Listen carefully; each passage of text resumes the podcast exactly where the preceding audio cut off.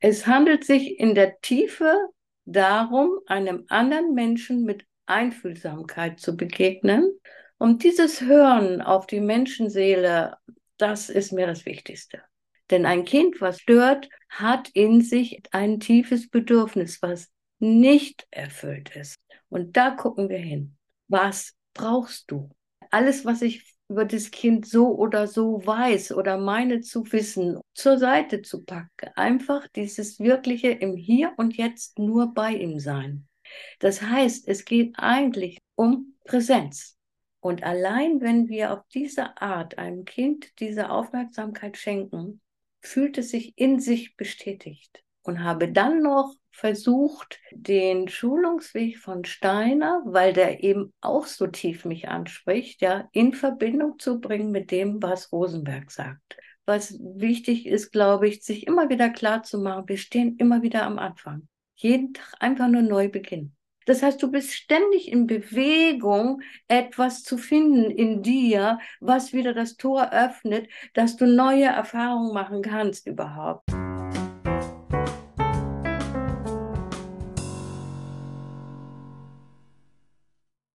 Herzlich willkommen zum Waldorf Lern Podcast Gegenwart hören, Zukunft gestalten. Mein Name ist Ulrike Sievers. Ich bin seit 25 Jahren begeisterte Waldorflehrerin für Englisch und Biologie und darüber hinaus auch in der Lehrerinnenbildung tätig.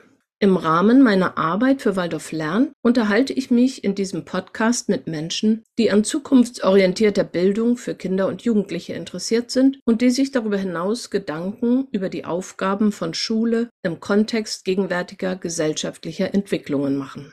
Wie können wir unsere Pädagogik an den Bedürfnissen und Fragen heutiger Kinder und Jugendlicher ausrichten und Schule dabei als Gesamtorganismus so gestalten, dass sie den gegenwärtigen Herausforderungen und Gegebenheiten gerecht wird?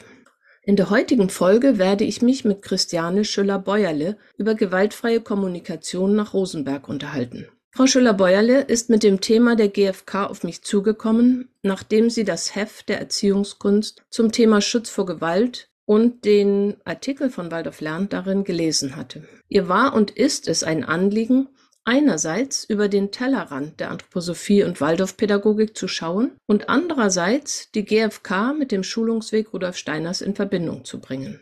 Dabei geht es um das Thema Selbsterziehung ebenso wie um die Beziehung zu den Menschen, mit denen wir zusammenleben und arbeiten. Ich bin schon richtig gespannt auf unser Gespräch und wünsche Ihnen und euch viel Freude beim Zuhören. Und solltet ihr mit Christiane Schüller-Beuerle in Kontakt treten wollen, nachdem ihr dieses Gespräch angehört habt, dann findet ihr ihre E-Mail-Adresse im Begleittext zu dieser Podcast-Folge. Herzlich willkommen, Christiane Schüller-Beuerle. Du hast dich an mich gewendet, angeregt durch den Erziehungskunst-Artikel äh, oder die Ausgabe Schutz vor Gewalt. Und Du hast dann An das Anliegen gehabt, dass wir den Blick mal über den Tellerrand hinaus werfen und stellst die Frage, was die gewaltfreie Kommunikation nach Rosenberg denn der Waldorfpädagogik zu geben hat und ob sich da einfach auch Überschneidungen oder Ergänzungen bieten. Und darüber wollen wir jetzt ins Gespräch kommen und ich freue mich total, dass das geklappt hat. Und ja, würde dich bitten, dass du zunächst einmal dich kurz vorstellst und so ein bisschen was über deine Biografie erzählst, im Zusammenhang natürlich auch mit Waldorfpädagogik und der gewaltfreien Kommunikation. Ja, wunderbar. Dankeschön. ja, ähm, ich habe, als ich mein erstes Kind bekam, sofort es schon nach der Geburt bei der Waldorfschule angemeldet, weil ich wusste, dass es nicht so ganz leicht ist, da anzukommen. Und dadurch, weil ich meinen Sohn in der Schule hatte und ich nebenbei Pädagogik fürs Lehramt studierte, war ich natürlich sehr interessiert, was da so alles passiert. Und habe angefangen, Rudolf Steiner zu lesen über die Erziehung des Kindes und war sehr begeistert, weil die Fantasie da sehr angesprochen wird und das Innere der Kinder. Und das ist eigentlich das, was mich am meisten interessiert überhaupt an der Pädagogik und an dem Zusammensein mit Menschen überhaupt. Ja, das war für mich faszinierend. Dann habe ich da immer weiter mich fortgebildet und Erziehungswissenschaften noch studiert hinterher und bin da innerlich eben drauf gekommen, weil ich einen ganz tollen Professor hatte, der aus der Reformpädagogik kommt, dass diese innere Freiheit auch des Kindes sehr, sehr wichtig ist zu beachten, dass wir nicht nur Lehrinhalte versuchen rüberzubringen, sondern dass wir den inneren Kontakt zum anderen Menschen eigentlich als oberstes ja in uns fühlen und empfinden können und dann damit versuchen unterwegs zu sein, so wie wir es können. Ich habe aber gemerkt, ich bin natürlich auch unter Leistungsdruck gewesen wegen äh, Studium, äh, Diplomarbeit, bekam eine Lungenentzündung, konnte, musste verschoben werden, also Dinge, äh, dass das alles schwer zusammenzubringen ist. Ja, der Anspruch und dieses innere Wissen eigentlich, dass es um mehr geht noch. Und das war für mich immer eine starke Herausforderung. Und ich bin da, habe da noch die Waldorflehrerausbildung gemacht. Ich wurde dann sozusagen gefragt mit einer Karte, die bei uns eintraf. Liebe Christiane, willst du nicht an unsere Schule kommen? Rudolf Steiner Schule für seelenpflegebedürftige Kinder. Wir brauchen dich. Und da habe ich gedacht, oh ja, ich bin zwar mitten in meiner Doktorarbeit, aber ich kann mal hingehen. Wenn ich so eine Frage bekomme, dann gehe ich da mal hin und ich habe ein Gespräch gehabt und äh, es kam dabei heraus, dass mir gesagt wurde, hier kannst du viel mehr lernen, als du jemals mit deiner Doktorarbeit machen kannst und viel mehr bewirken. Und ich habe gedacht, okay, ich äh, hatte Professorengehalt bekommen damals, ja. Dann, und dann nehme ich eben die 2000 Mark damals, ja, was die Hälfte war oder noch weniger als die Hälfte, habe ich gedacht, okay, das mache ich. Und in dieser Zeit habe ich sehr viel spüren können und sehr viel wurde ich schmerzhaft auf meine Grundfrage hingewiesen. Wie gehen wir eigentlich wirklich mit den Kindern um? Und wie ist die Lebenswirklichkeit der Lehrer, mit denen ich zusammengearbeitet habe? Und die war teilweise sehr schwierig, ja, im, im, im Persönlichen auch, äh, der, die Lebenssituation der Lehrer. Und das wurde dann aber immer so gemacht, dass gesagt wurde, ja, Christiane, du machst jetzt die Klasse, ich muss jetzt hier, ich muss zum Rechtsanwalt und dies und das und ich war alleine und das ist ganz, ganz schwierig mit 13 sehr schwer behinderten Kindern. Ähm, das führte dann dahin, dass ich zweimal gesagt habe, ich kann so nicht mehr weitermachen. Und äh, mir wurde gesagt, wir brauchen dich, wir brauchen dich. Und das hat mich dann irgendwo so gekitzelt innerlich, dass ich sagte, okay, ich mache weiter, bis ich im Burnout landete und wirklich nicht mehr konnte. Und der Lehrer, ich hatte 40 Fieber, rief mich an, könntest du bitte kommen, denn ich muss mein Segelboot zu Wasser lassen. ich habe gesagt, nee, jetzt ist es gut, ja, es reicht jetzt. Und dann habe ich wirklich Schluss gemacht. Aber trotzdem an der Schule selber habe ich erfahren, wie wertvoll es ist, einen echten Kontakt zu bekommen zu den Kindern. Und ich konnte den Lehrern teilweise sagen, dieses Kind will nicht mehr in dieser Klasse sein, sondern will in die Werkoberstufe. Hat er mir gesagt. Er ist jeden Tag weggelaufen aus der Schule. Wir mussten ihn in der Stadt suchen. Ja, und sie haben es aber die Lehrer nicht richtig gemerkt, was er braucht. Und ich habe gesagt, er braucht einfach, dass er was zu tun hat mit den Händen, dass er weben kann, mit Wolle umgehen kann und mit größeren Schülern. Er war schon doch wesentlich weiter als die anderen. Und dann haben sie es tatsächlich gemacht. Er kam in die Bergoberstufe und war glücklich, ist nicht einmal mehr weggelaufen. Und dieses Hören auf die Menschenseele, das ist mir das Wichtigste. So, das ist jetzt so ganz kurz. Dann habe ich die GfK kennengelernt, weil ich sehr viel therapeutisches Reiten dann gemacht habe, weil ich auch Reitlehrerin bin und erlebt habe äh, beim therapeutischen Reiten, wie wunderbar dieser Kontakt zum Kind hergestellt werden kann, wenn es auf dem Pferd sitzt. Ich habe erlebt, wie ein autistisches Kind, was mit acht Jahren noch nicht ein Wort gesprochen hat, auf dem Pferd anfing fließend zu sprechen. Also ein Riesenerlebnis, ja. Und deswegen habe ich das dann weitergemacht, privat sozusagen, auf unserem Grundstück mit meinen beiden Therapiepferden und wunderbare Erlebnisse haben können dabei. Und plötzlich kam jemand angefahren auf einem Liegerad und fragte zur kulturellen Landpartie im Wendland, wo wir dann einen Hof gekauft haben, ja, kann ich hier übernachten? Ja, und so geschah es. Er fragte mich, kennst du Rosenberg? Ich sag, nö, wer ist das denn? Ja, du musst unbedingt dieses kleine Taschenbuch lesen, das Interview mit Gabriele Seils, wo er interviewt wird. Ich habe es mir sofort gekauft und habe Feuer und mit Feuer und Flamme war ich dabei und habe gesagt, das ist es. Ja. Dann habe ich eine Trainerausbildung gemacht in Berlin und bin seitdem wirklich mit ganzem Herzen bei der GfK und habe dann noch versucht, den Schulungsweg von Steiner, weil der eben auch so tief mich anspricht, ja, in Verbindung zu bringen mit dem, was Rosenberg sagt. Und da habe ich so tiefe Verbindungen gefunden. Es geht ja bis ins Johannesevangelium rein. Ja, und ähm, das ist ganz, ganz wunderbar, das zu erleben, wie, wenn der Geist da ist, was tatsächlich gemacht werden kann und erlebt werden kann. Ja.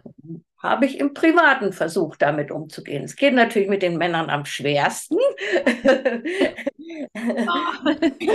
also am Anfang zumindest. Mhm. Und ähm, äh, trotzdem habe ich viele, viele schöne Erlebnisse damit haben mhm. können. Mhm. Einfach im Privaten. Eine Frau zum Beispiel überholt mich äh, äh, kurz vor Weihnachten an der Post, eine Riesenschlange. Ich habe auch ein Paket, überholt mich zwei, drei Meter vor der Schlange und stellt sich vor mich hin. ich habe gedacht, äh, was ist denn hier los? So, was machst du jetzt? Was machst du jetzt? Und ich dachte so, ich gehe jetzt in die GfK rein hm. und habe sie gefragt, haben Sie es sehr eilig? Dann sagt sie zu mir, ja, aber wollen Sie vor? ja. ja. Nur ein kleines Beispiel, ja? ja, wie wunderbar der ganze Alltag erleichtert werden kann. Das war jetzt ein wunderbares Beispiel. Vielleicht könntest du für all diejenigen, die GfK nicht kennen, so ein bisschen umreißen, um was es sich dabei eigentlich handelt. Es handelt sich in der Tiefe darum, einem anderen Menschen mit Einfühlsamkeit zu begegnen und einer tieferen Form von Verständnis, als wie es wir normalerweise gewohnt sind. Also äh, Rudolf Steiner sagt ja so einen schönen Satz, äh, wir gehen ja eigentlich im Alltag wie Gespenster miteinander um. Wir gehen aneinander vorbei und spüren uns eigentlich gar nicht. Und deswegen ist die Beobachtung, das heißt, wir halten unsere Urteile möglichst zurück. Von der Beobachtung gehen wir aus. Wir beobachten ein Verhalten und dann gucken wir, was macht es mit uns? Wie fühlen wir uns? Wenn wir das zum Beispiel mit einem Schüler, ne, wenn der ständig auf sein Buch rumtrommelt mit seinen Fingern und äh, immer lauter wird, wie gehen wir damit um? Da frage ich mich, was fühle ich eigentlich? Das heißt, ich verbinde mich mit mir selber. Mhm. Denn oft sind wir in Konfliktsituationen eigentlich nicht wirklich mit uns verbunden. Wir spüren nicht wirklich, sind wir aufgeregt oder sind wir dies oder das. Und dieser Schritt zum Gefühl ist wichtig, weil das Gefühl uns, das ist wie ein Hinweis, was dahinter an tiefen Bedürfnissen und was der tiefere Wille ist eigentlich. Denn ein Kind, was so auf diese Art stört, hat in sich ein, ein tiefes Bedürfnis, was nicht erfüllt ist. Und da gucken wir hin. Das ist die Parsifal-Frage. Mhm. Ja? Was brauchst du? Und wenn wir da diese innere Haltung versuchen zu entwickeln, ist das wunderbar. Das war der dritte Schritt. Darf ich noch den vierten sagen? Der vierte Schritt ist, dass wir freilassend eine Bitte an den anderen richten. Niemals ein Du musst jetzt aufhören damit, sondern wärst du bereit? Was hältst du davon? Oder zum Beispiel auch zu sagen, hast du gehört, was ich gesagt habe? Ja? Nur hast du mich verstanden. Das ist mir, das ist mir das Wertvollste. Ob du weitermachst oder nicht, ist nicht das große Problem. Aber das allergrößte Problem ist, hast du mich gehört? Haben wir eine Verbindung? Oder möchtest du, dass ich dich noch weiter höre? Bist du traurig? Ne? Kommst du gerade nicht mit? Und dass man sich einfühlt. Das ist der Türöffner. Ja, jetzt stelle ich mir so eine zwölfte Klasse vor oder eine neunte Klasse ja. und, und dann ist es ja schon eine ziemliche Herausforderung. Da sind die Störungen ja nicht gerade wenige. Bei jeder Störung zu sagen, ich höre dich jetzt und bist du bereit aufzuhören? Wenn ich das so in einer Klasse etabliere, da muss ich ja wirklich dran arbeiten, dass wir so miteinander umgehen? Es wird vermutlich nicht ad hoc einfach so klappen. Ja, also die Frage ist von dir eigentlich, äh, ob das schnell geht, sozusagen ad hoc, oder ob das längere Zeit braucht, bis diese Haltung überhaupt erstmal bei mir als Lehrerin äh, da ist eigentlich und auch das Bemerken, wie oft ich da nicht drin bin. Ja, also dazu kann ich eigentlich sagen, es kommt darauf an, dass du es möglichst so mit dir in Verbindung bringst, dass du weißt, du willst es. Wenn du weißt ganz tief, dass das eigentlich der Türöffner ist zum anderen Menschen, dann fängst du an, dich vielleicht jeden Morgen nach dem Aufstehen zu fragen, bist du bereit, das heute wieder zu machen? Ja. Und am Abend zu fragen, wie oft habe ich es eigentlich geschafft? Manchmal nicht einmal. Dann verzeihe ich mir das. Das macht nichts. Es ist was Neues, was wir lernen. Da ist jetzt ganz wichtig, das verzeihe ich mir auch. Oft haben wir ja, wenn wir uns auf den Weg begeben, dann sehen wir so die Bergspitze, wo mhm. dann das immer hinkriegt und alles funktioniert auch bestens und daran entsteht dann ja unser Aber oft. Genau. Aber festzustellen, dass es eben viele kleine Schritte sind. Ja. Also vielleicht auch nur die Begegnung bei der Post. Ja. Ich hatte sowas ähnliches gerade in der Schlange auf dem Bahnhof, als ich mir was zu essen kaufen wollte und feststellte, eine Frau kam und erst hat es mich eigentlich geärgert und dann habe ich gedacht, ach, wahrscheinlich hat sie es eiliger als ich und bin ihr auch ganz wohlwollend begegnet und dann hat sie tatsächlich auch gefragt, oder, oder wollen Sie, haben Sie es auch eilig? ja. Schön. ich habe Zeit, Sie können ruhig erstmal. ja. ja, das, da löst sich innerlich ja was. Ja ja. wenn ich das so mache. Aber wenn ich jetzt in der Klasse stehe mit 36 Fünftklässlern, dann ist es natürlich nochmal echt eine Stufe höher, immer da in diese Begegnung in mir selbst ja. zu kommen und nicht so im Außen zu sein. Ganz genau. Ja. Das ist eigentlich die Grundsituation, die es sehr, sehr schwierig macht und wo sofort eigentlich eine Überforderung da sein muss. Ja. Und ich will jetzt hier nicht lehrerinnenhaft auftreten, aber ich will sagen, es hat mich im Studium der Heilpädagogik sehr beeindruckt, dass Dr. Holzapfel sagte, und das sagte er vor 50 Jahren ungefähr, ja, wir können eigentlich in der Zukunft nicht mehr alleine in der Klasse arbeiten. Wir müssen mindestens zu zweit sein, weil die Kinder sich verändern, weil die Zeit die Kinder so verändert. Und ich meine, Rudolf Steiner hat uns das ja alles vorausgesagt, ja, was passiert und womit wir konfrontiert werden aus einem guten Ansatz heraus, ja, damit wir uns entwickeln. Und wenn wir das wissen, dann dürfte es einfach nicht mehr sein, dass eine fünfte Klasse mit 36 Kindern mit einer Lehrerin da ist. Das ist die glatte Überforderung. Ja. Also in einigen Schulen ist es ja auch schon auf dem Weg, dass man zumindest eine ja. Klassenbegleitung hat. Wir versuchen das bei uns zumindest in Klasse 1 bis 4 mit einer Erzieherin dabei und ja, schön. Aber das ist wirklich so eine Frage, die wir irgendwie bewegen müssen. Wie machen wir das, dass wir nicht in solche Situationen geraten? Ja, Wobei einem natürlich auch eine Person mit 15 Schülerinnen kann uns auch schon an unsere Grenzen. Aber hundertprozentig. Ja, es ist nicht nur ja. die Anzahl.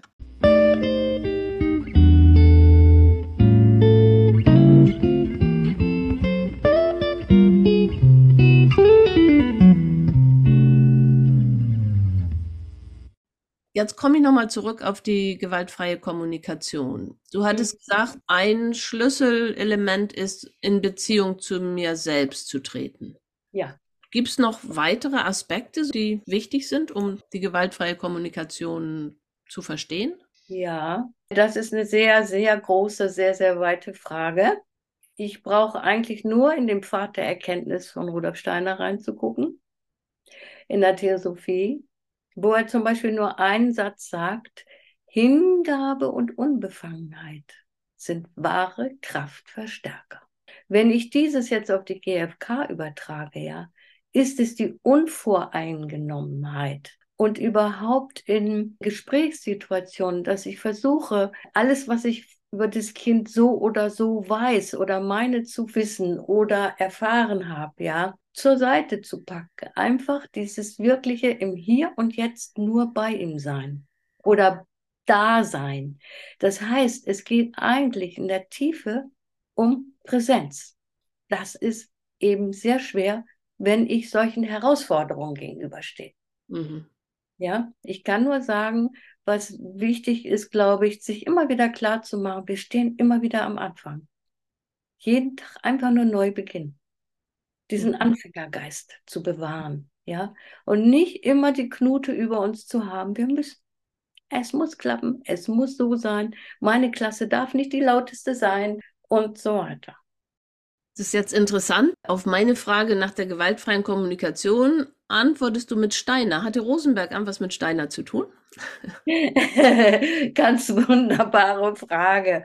Er hat ja die vergleichenden äh, Religionswissenschaften studiert, weil er nach seinem Psychologiestudium, nach seinem Doktor immer noch nicht wusste, ist der Mensch gut oder schlecht. Mhm. Das war seine Frage.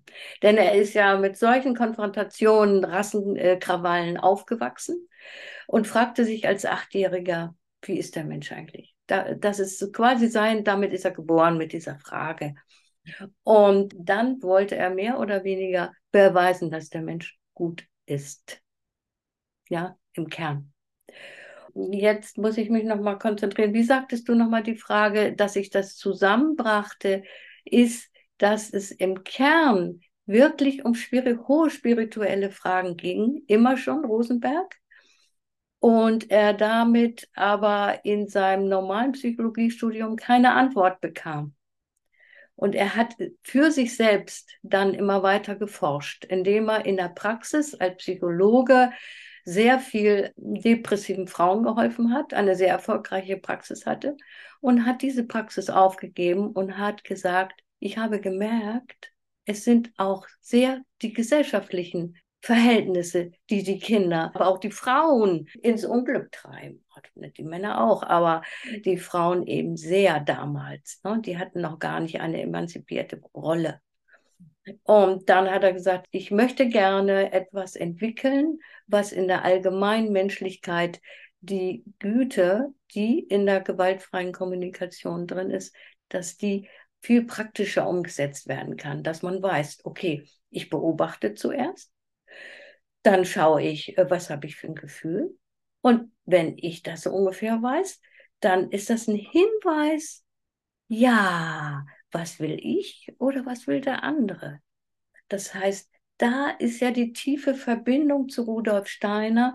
Mein eigentliches ist, ich ist ja der hohe spirituelle Wille. Ich bin der ich bin. Und, und da sich das vielleicht immer wieder klar zu machen, dass es darum geht, bei mir und beim anderen diesen tiefen Willen herauszuspüren, was der gerade will oder woran er gerade leidet, was er gerade nicht bekommt. Aufmerksamkeit, zum Beispiel auch in der Familie, ja. Und allein wenn wir auf diese Art einem Kind diese Aufmerksamkeit schenken, fühlt es sich in sich bestätigt. Der interessiert sich für mich, also bin ich. Und sonst fühlt das Kind sich daneben, ich bin nicht. Wer bin ich denn? Das klingt ja sehr zusammen auch mit diesem Grundbedürfnis, eben gesehen, gehört und verstanden ja, zu werden. Genau das ist es.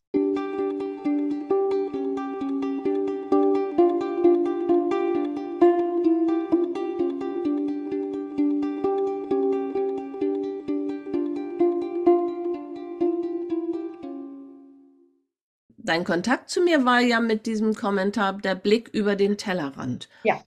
Das wäre jetzt ja so ein Beispiel, dass wir unseren Blick eigentlich darauf öffnen, dass die Waldorfpädagogik uns viele wertvolle Hinweise gibt, aber dass sozusagen außerhalb dieses Tellers ja auch noch andere Strömungen sind oder andere Menschen mit wertvollen Gedanken, andere Ansätze und dass mhm. es wertvoll ist, die zusammenzubringen.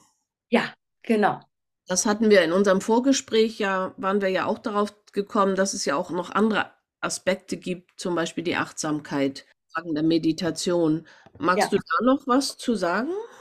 Also zum Beispiel zu der Achtsamkeitspraxis von Jon Kabat-Zinn. Der ist ja auch Buddhist gewesen und Rosenberg hat sich auch sehr, er nennt das so, die meisten Ideen habe ich vom Buddhismus geklaut, sagt er. Ja, aber er ist kein Buddhist und es geht auch nicht um diese Konsequenzen, wo der Buddhismus uns hinführt. Es geht aber im Buddhismus ja auch sehr um dieses Mitfühlen, ja, diese mitfühlende Güte eigentlich in sich zu praktizieren. Und Jon Kabat-Zinn hat ja eine Klinik, eine Stressreduktionsklinik in Amerika geführt mit Meditation täglichen und täglichen Achtsamkeitsübungen durch den Körper zu gehen, zu fühlen, habe ich eigentlich Füße, wo sind die, ähm, wo ist der Boden, wie fühle ich mich? Und das ist eine Praxis, die sehr wertvoll ist, um zu sich zu kommen. Die Heileurythmie ist ein wunderbares Mittel, um zu sich zu kommen, habe ich selber erlebt an mir. Auch Steiner sagt immer wieder, verbindet euch mit eurem Körper. Das heißt, wir sind oft das ist diese Geschichte mit dem Russen. Ich, der kommt äh, und fragt äh, Steiner, also was äh, soll ich tun? Das geht mir nicht gut. Und er sagt, das Problem ist, Sie sind zu sehr im Kopf. Verbinden Sie sich mit Ihrem Körper. Und das geht so. Jeden Morgen die Füße aufstellen und sagen, ich will und eine Viertelstunde in die Füße zu gehen. Das ist quasi sowas, wie Jon Kabat-Zinn ein bisschen anders, aber auch gemacht hat und schwere Krankheiten damit geheilt hat dass wir äh, mehr uns auch mit uns, mit unserem Körper verbinden und nicht immer ganz weit weg sind von uns selber. Also ich kann noch sagen, dass zum Beispiel in Dänemark sehr viel damit gearbeitet wird. Ja, das sind die Menschen, die um Jesper Juhl herum sind, das kompetente Kind. Die arbeiten äh, in der Schule, legen sich alle Kinder auf den Boden und dann wird äh, gesagt, so, und jetzt fühlt ihr euren Atem und so. Das hat die Kinder sehr viel zur Ruhe gebracht, ja. Die kommen ja in die Klasse und sind aufgeladen. Und so kommen sie zum Beispiel zur Ruhe. Auch durch Bewegungsangebot natürlich ist super, ne? Das sind ja eigentlich ganz einfache Schritte. Viele Menschen sind ja so auf der Suche und was können sie tun und es gibt immer neue Angebote. Und ich finde es erstaunlich dann zu realisieren, dass es im Endeffekt ganz einfache Dinge sind. Die Schwierigkeit daran ist bloß, sie zu tun. So ist es, genau. ja, da fängst du an. Wir haben ja hier im Norden, also ich sitze ja in Schleswig-Holstein, mhm. den schönen Spruch, schnacken könnt wir all, down ist ein Ding. Ja, das ist sehr gut, ja. Da haben wir auch ein bisschen drüber geredet, über die Nebenübungen oder überhaupt den Schulungsweg ja. Steiners. Machst du da vielleicht einfach noch ein bisschen zu was sagen? Ja. Die ganz vertraut damit sind. Äh. Ja, ich kann dir das ganz kurz sagen, dass ich schon öfter begonnen habe mit dem Schulungsweg, das heißt mit der Meditation. Wie erlangt man Erkenntnisse höherer Welten? Und dann habe ich aber immer wieder als Sanguinikerin, zack, war ich wieder weg, ja. Und fand ich eigentlich immer schade, aber dann habe ich auch irgendwann mal wieder angefangen, bis Corona begann. Und da habe ich gesagt, jetzt wird es ernst. Und ab da bin ich dran geblieben. Jeden Morgen, jeden Abend, ja, meine Meditation, meinen Spruch zu machen, die Atemübung, die Verbindung mit dem Körper und in die Haltung zu kommen, dass mir der Geist etwas sagt, nicht ich sage, was läuft. Das heißt auch ganz doll diesen ersten Schritt der Demut, das Tor zur Erkenntnis ernst zu nehmen, immer wieder hinzugehen, jeden Tag. Das ist mir ein riesen Hilfe, Anliegen, zutiefste Erfahrung geworden, so großartig. Ja, und wir können uns immer leise daran tasten. Aber wenn wir es beginnen und wirklich zu tun, die Meditation, wir haben einen enormen Schatz und Kraftzuwachs. Also da kann ich nur sagen, wunderbar.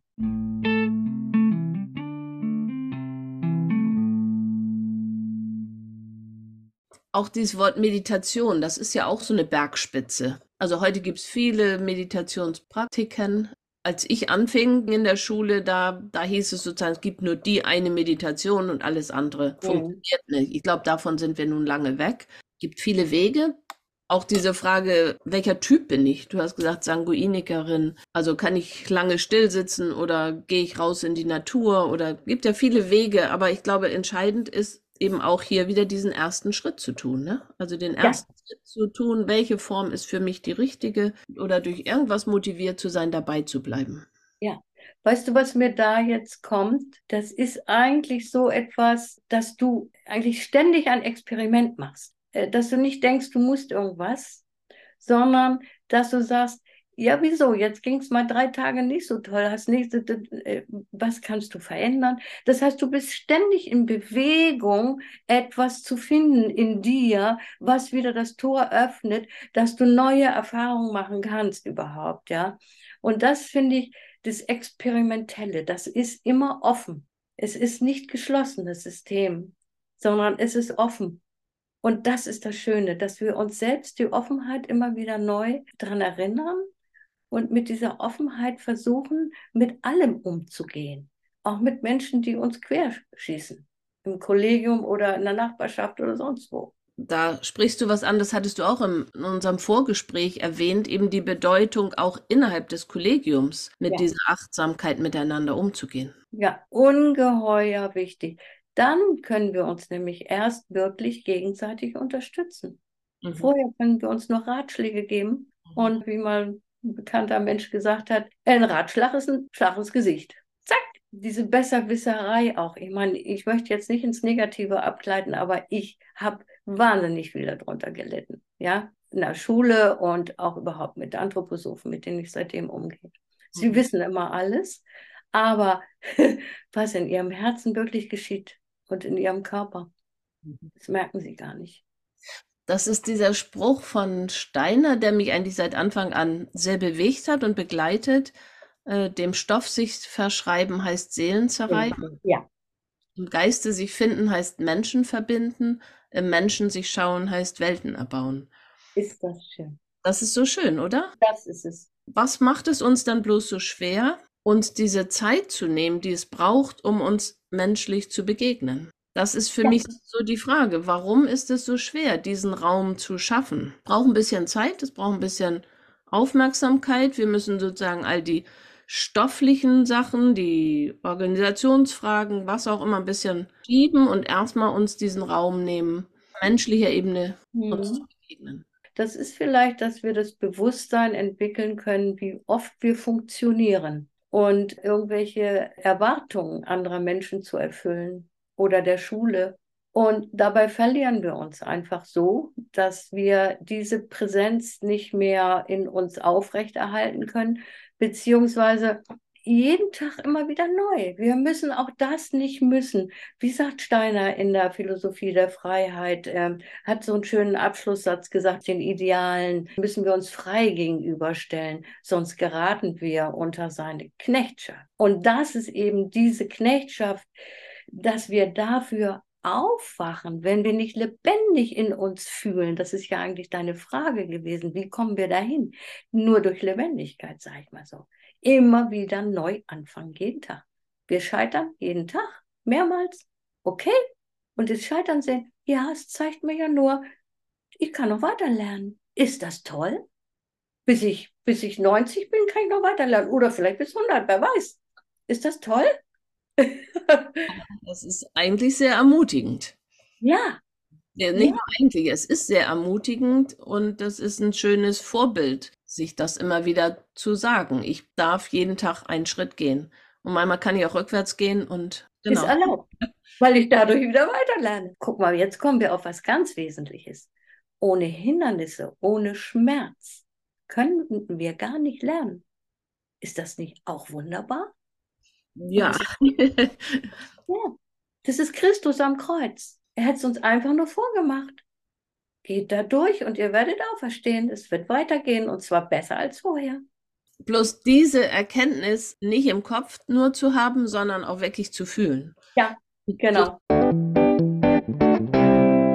Auch dieses Wort Meditation, das ist ja auch so eine Bergspitze. Also heute gibt es viele Meditationspraktiken, als ich anfing in der Schule, da, da hieß es sozusagen, es gibt nur die eine Meditation und alles andere mhm. funktioniert nicht. Ich glaube, davon sind wir nun lange weg. Es gibt viele Wege. Auch diese Frage, welcher Typ bin ich? Du hast gesagt, Sanguinikerin. Also kann ich lange still sitzen oder gehe ich raus in die Natur oder gibt ja viele Wege. Aber ich glaube, entscheidend ist, eben auch hier wieder diesen ersten Schritt zu tun. Ne? Also den ersten ja. Schritt zu tun, welche Form ist für mich die richtige oder durch irgendwas motiviert zu sein, dabei zu bleiben. Ja, Weißt du, was mir da jetzt kommt? Das ist eigentlich so etwas, dass du eigentlich ständig ein Experiment machst. Äh, dass du nicht denkst, du musst irgendwas, sondern dass du sagst, ja, wieso? Jetzt ging es mal drei Tage nicht so toll. Hast nicht, äh, was kannst du verändern? Das heißt, du bist ständig in Bewegung, etwas zu finden in dir, was wieder das Tor öffnet, dass du neue Erfahrungen machen kannst überhaupt, ja. Und das finde ich, das Experimentelle, das ist immer offen. Es ist nicht geschlossenes System, sondern es ist offen. Und das ist das Schöne, dass wir uns selbst die Offenheit immer wieder neu daran erinnern und mit dieser Offenheit versuchen, mit allem umzugehen. Auch mit Menschen, die uns querschießen. Im Kollegium oder in der Nachbarschaft oder sonst wo. Da sprichst du was an, das hattest du auch im, in unserem Vorgespräch erwähnt, eben die Bedeutung auch innerhalb des Kollegiums mit ja. dieser Achtsamkeit miteinander umzugehen. Ja, ungeheuer wichtig. Dann können wir uns nämlich erst wirklich gegenseitig unterstützen.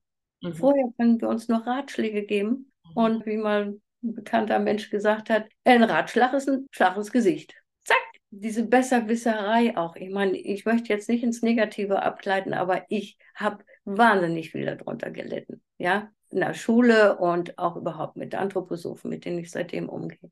Sie mhm. wissen immer alles, aber was in ihrem Herzen wirklich geschieht und in ihrem Körper, mhm. das merken sie gar nicht. Das ist dieser Spruch von Steiner, der mich eigentlich seit Anfang an sehr bewegt hat und begleitet. Äh, dem Stoff sich verschreiben heißt Seelen zerreiben. Ja. Im Geiste sich finden heißt Menschen verbinden. Im Menschen sich schauen heißt Welten erbauen. Ist das schön. Das ist so schön, oder? Das ist es. Was macht es uns dann bloß so schwer, uns diese Zeit zu nehmen, die es braucht, um uns menschlich zu begegnen? Das ist für ja. mich so die Frage, warum ist es so schwer, diesen Raum zu schaffen? Braucht ein bisschen Zeit, es braucht ein bisschen Aufmerksamkeit. Wir müssen sozusagen all die stofflichen Sachen, die Organisationsfragen, was auch immer, ein bisschen schieben und erstmal uns diesen Raum nehmen, menschlicher Ebene mhm. uns zu begegnen. Das ist vielleicht, dass wir das Bewusstsein entwickeln können, wie oft wir funktionieren und irgendwelche Erwartungen anderer Menschen zu erfüllen oder der Schule. Und dabei verlieren wir uns einfach so, dass wir diese Präsenz nicht mehr in uns aufrechterhalten können, beziehungsweise jeden Tag immer wieder neu. Wir müssen auch das nicht müssen. Wie sagt Steiner in der Philosophie der Freiheit, äh, hat so einen schönen Abschlusssatz gesagt, den Idealen müssen wir uns frei gegenüberstellen, sonst geraten wir unter seine Knechtschaft. Und das ist eben diese Knechtschaft, dass wir dafür aufwachen, wenn wir nicht lebendig in uns fühlen. Das ist ja eigentlich deine Frage gewesen. Wie kommen wir dahin? Nur durch Lebendigkeit, sage ich mal so. Immer wieder neu anfangen, jeden Tag. Wir scheitern jeden Tag, mehrmals. Okay? Und das Scheitern sehen, ja, es zeigt mir ja nur, ich kann noch weiter lernen. Ist das toll? Bis ich, bis ich 90 bin, kann ich noch weiter lernen. Oder vielleicht bis 100, wer weiß. Ist das toll? das ist eigentlich sehr ermutigend. Ja. ja nicht ja. nur eigentlich, es ist sehr ermutigend und das ist ein schönes Vorbild, sich das immer wieder zu sagen. Ich darf jeden Tag einen Schritt gehen. Und manchmal kann ich auch rückwärts gehen und genau. Ist erlaubt, weil ich dadurch wieder weiterlerne. Guck mal, jetzt kommen wir auf was ganz Wesentliches. Ohne Hindernisse, ohne Schmerz könnten wir gar nicht lernen. Ist das nicht auch wunderbar? Ja. ja. Das ist Christus am Kreuz. Er hat es uns einfach nur vorgemacht. Geht da durch und ihr werdet auferstehen. Es wird weitergehen und zwar besser als vorher. Bloß diese Erkenntnis nicht im Kopf nur zu haben, sondern auch wirklich zu fühlen. Ja, genau.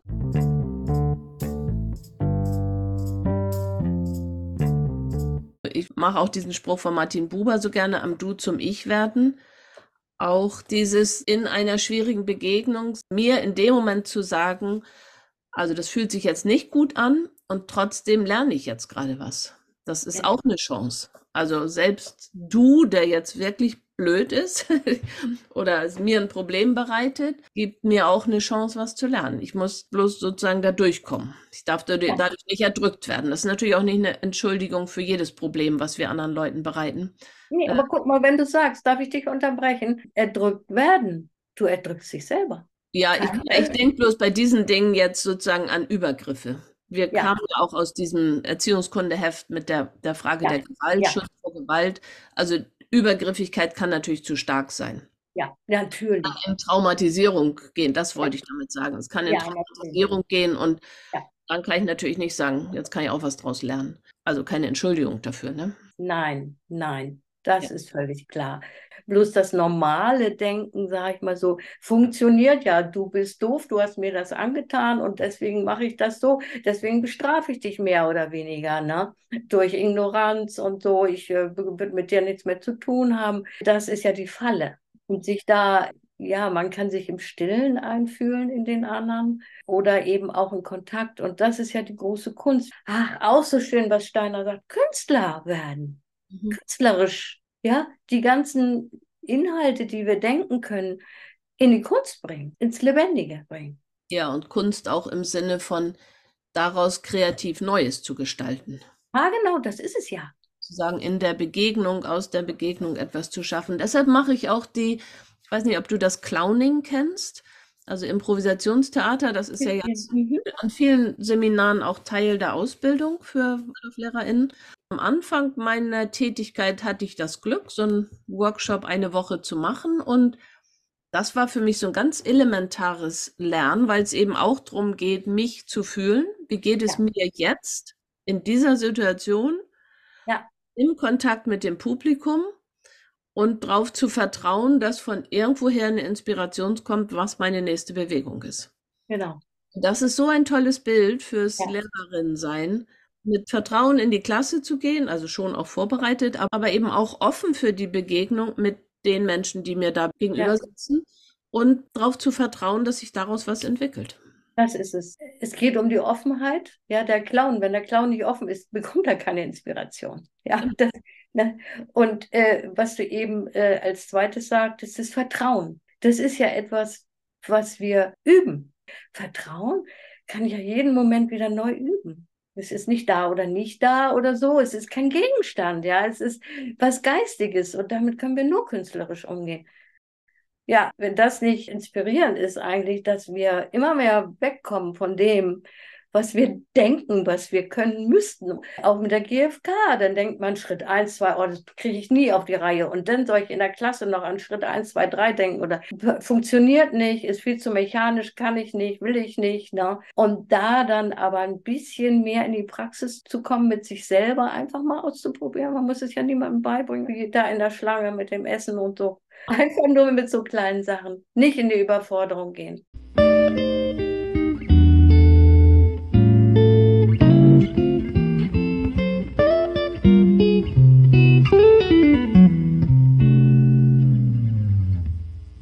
Gucke jetzt so ein bisschen in meine Notizen aus unserem Vorgespräch ja. und da ja. hatten wir noch diese Frage in Bezug auch auf die Nebenübungen. Du mhm. hattest gesagt, das ist ja anstrengend.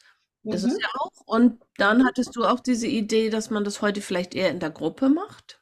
Ja, ich sag mal, da bin ich dabei, sowas zu entwickeln mit den Menschen, mit denen ich hier zu tun habe. Da haben wir schon ein paar Mal daran gedacht, aber es ist noch nicht dazu gekommen weil eben viele Bedenken kamen. Es könnte zu privat werden, es könnte zu herausfordernd werden.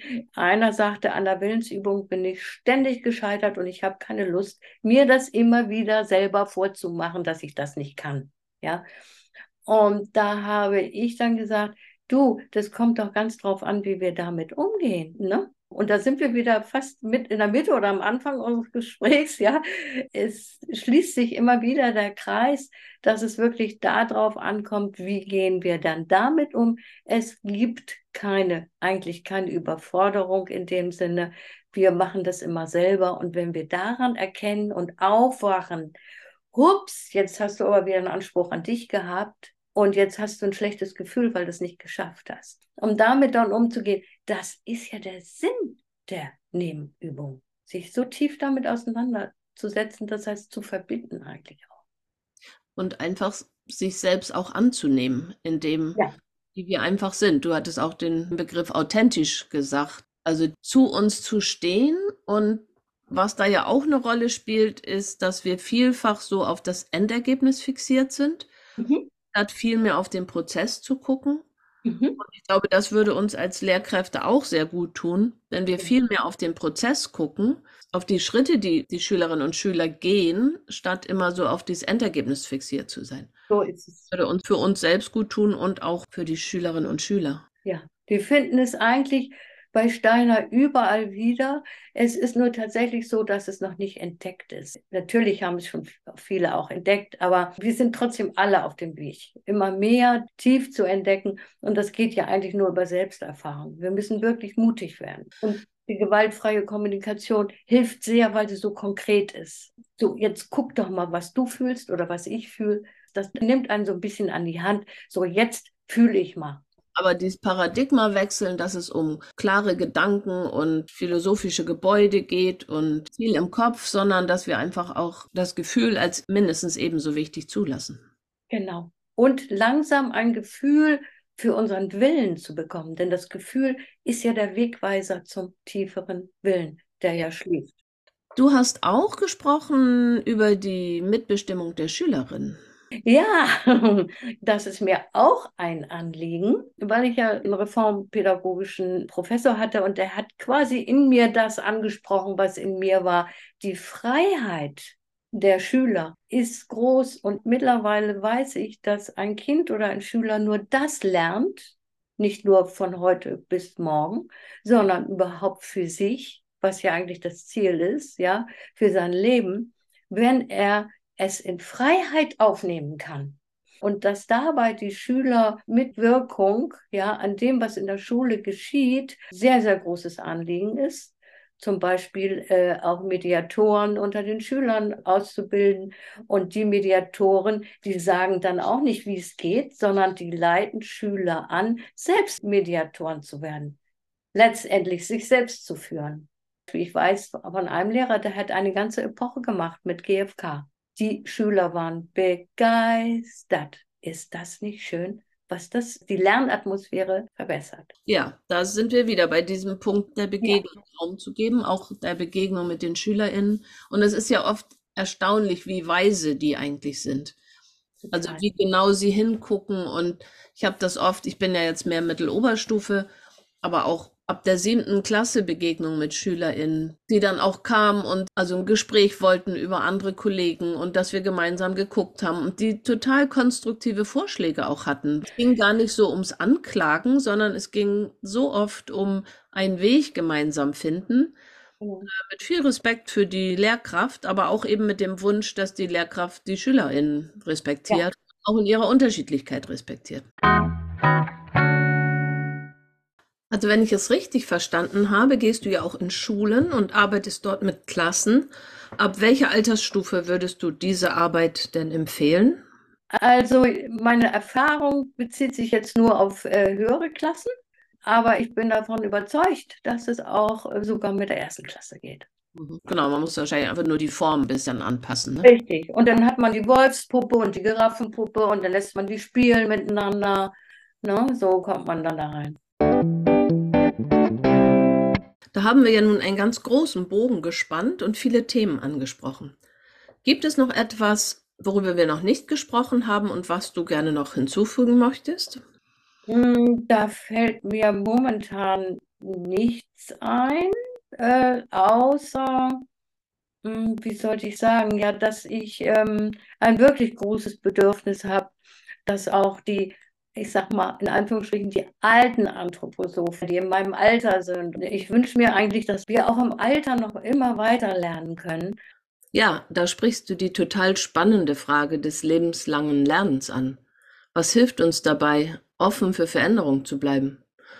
Oder andersherum auch die Frage, was hindert Menschen daran, auch im Alter, aber auch nach einer Ausbildung, einem Studium, nach Jahren von Unterrichtserfahrung, offen zu bleiben und ein Leben lang weiterzulernen und sich damit an die Veränderungen in der Welt anzupassen.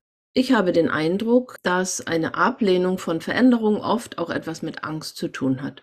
Vor allem auch, wenn es darum geht, über Gefühle zu sprechen. Wer oder was begegnet mir da, wenn ich meine Gefühle zulasse? Und ich denke, das hat sicher auch etwas mit unserer Sozialisation zu tun. Gerade auch mit Blick auf die älteren Generationen, die nach dem Krieg in den 50er, 60er Jahren aufgewachsen sind, wo es ja einfach nicht angesagt war, über Gefühle zu sprechen oder sich von Gefühlen leiten zu lassen. Da kann so ein ganz anderer Ansatz dann schon auch als unangenehm oder gar bedrohlich empfunden werden, oder?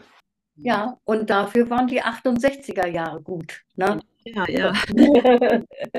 genau.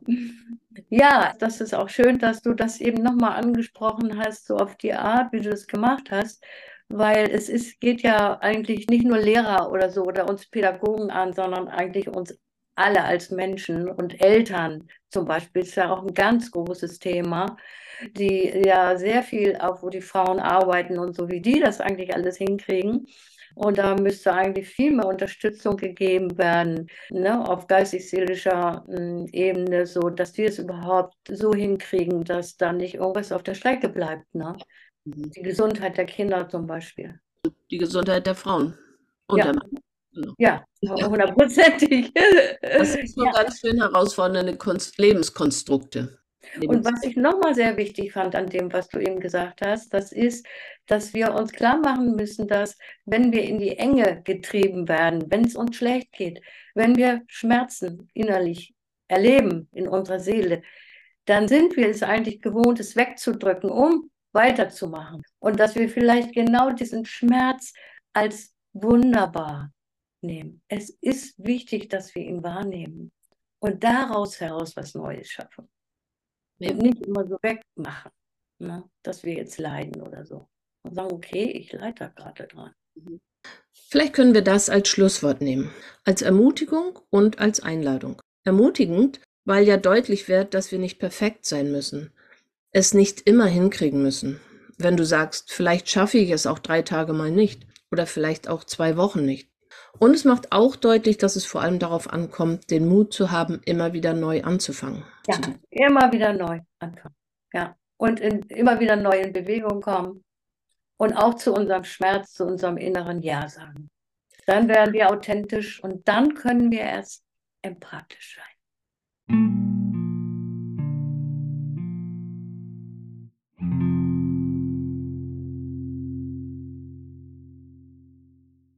Dann bedanke ich mich ganz herzlich für dieses Gespräch, Christiane. Das ich bedanke mich. das ist eine Riesenmöglichkeit für mich, überhaupt mich so zu äußern, dass das andere auch hören können. Und das finde ich ganz wunderbar. Da ja. wird mein Bedürfnis erfüllt, gesehen zu und gehört zu werden. Ich freue mich wirklich, dass du dich gemeldet hast und wir dieses Gespräch geführt haben. Ich habe einige Anregungen und Gedanken mitnehmen dürfen und hoffe, dass es unseren Hörerinnen und Hörern ähnlich geht. Auch bei Ihnen und euch, liebe Hörerinnen, bedanke ich mich fürs Dabeisein und Zuhören. Wie immer freue ich mich auf euer Feedback an waldorflernt.web.de und möchte das diesmal auch mit der Bitte an euch verbinden, mir gerne Themen mitzuteilen, die euch interessieren würden. Oder vielleicht meldet ihr euch ja auch selber, um mit einem Thema, das euch am Herzen liegt, für, als Gast für ein Gespräch zur Verfügung zu stehen. Und falls ihr mit Christiane Schüller-Beuerle Kontakt aufnehmen möchtet, dann geht das über krischi.sb.gmx.de, also C-H-R-I-S-C-H-I-S-B gmx.de. Christianes Mailadresse findet ihr auch im Begleittext zu dieser Folge. Und damit verabschiede ich mich von Ihnen und euch und sage Tschüss, bis zum nächsten Mal. Tschüss.